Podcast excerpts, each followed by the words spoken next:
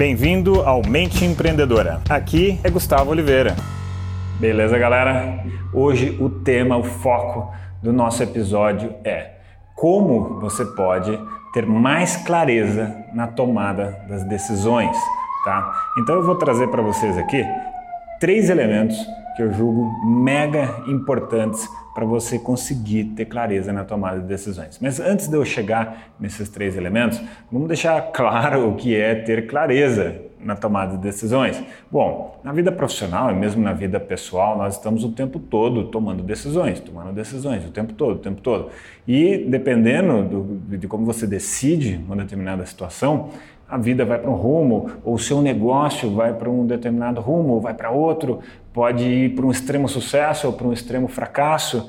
Então, a habilidade né, dessa clareza, né, ter uma mente com clareza para tomar decisões, dá para perceber que é algo fundamental, é algo muito poderoso que se você souber desenvolver isso, isso pode te trazer uma evolução impressionante aí na sua carreira, tá? Então vamos a esses três fatores que eu gosto de ensinar para os meus alunos, isso já né, há mais de 12 anos, nesse exato momento que eu estou gravando esse episódio, já fazem 12 anos que eu ensino isso, eu já vi muita coisa, então esses três são os que eu julgo os mais importantes, tá?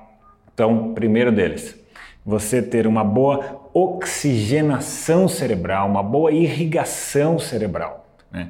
Ou seja, você conseguir que não falte oxigênio, não falte sangue aí no cérebro, para que ele possa funcionar de maneira plena, de maneira intensa, e assim ele possa ter um bom raciocínio, uma, uma boa lógica, uma boa capacidade de associação. Tá? Então, vai gravando aí. Esse aqui é o primeiro elemento que eu vou trazer para você hoje. Um segundo elemento é você ter uma capacidade de manter a mente limpa, a mente focada e a mente concentrada. Porque quando a gente está com a cabeça cheia, bom, não precisa ser nenhum expert, não precisa ter 12 anos de, de treinamento nisso para sacar que uma, uma cabeça cheia não toma boas decisões. Tente se lembrar aí de situações é, profissionais que você já passou ou que você esteja passando agora de, né, ali a cabeça não fica com muita clareza e aí você acaba não tendo uma facilidade para tomar boas decisões, tá? Então, acho que ficou claro esse segundo fator. E agora o terceiro fator, que é a parte do estresse emocional, tá?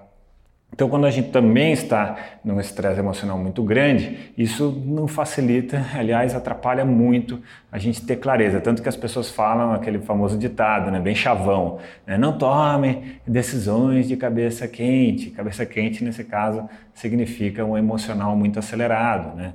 E ah, toma esse copinho. Eu nunca entendi por que, que tinha que tomar copinho é, de água com açúcar para a pessoa dar uma diminuída ali no emocional e poder tomar uma decisão melhor. Né?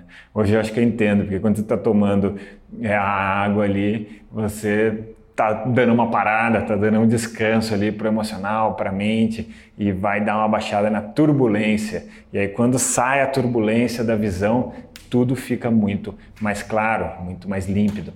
Então é mais ou menos a seguinte metáfora que a gente pode pensar dessa situação. Imagina um lago de águas cristalinas, tá? E agora é, um vento, é, chuva vai cair sobre a superfície do lago e vai deixar a água trêmula, trepidante assim.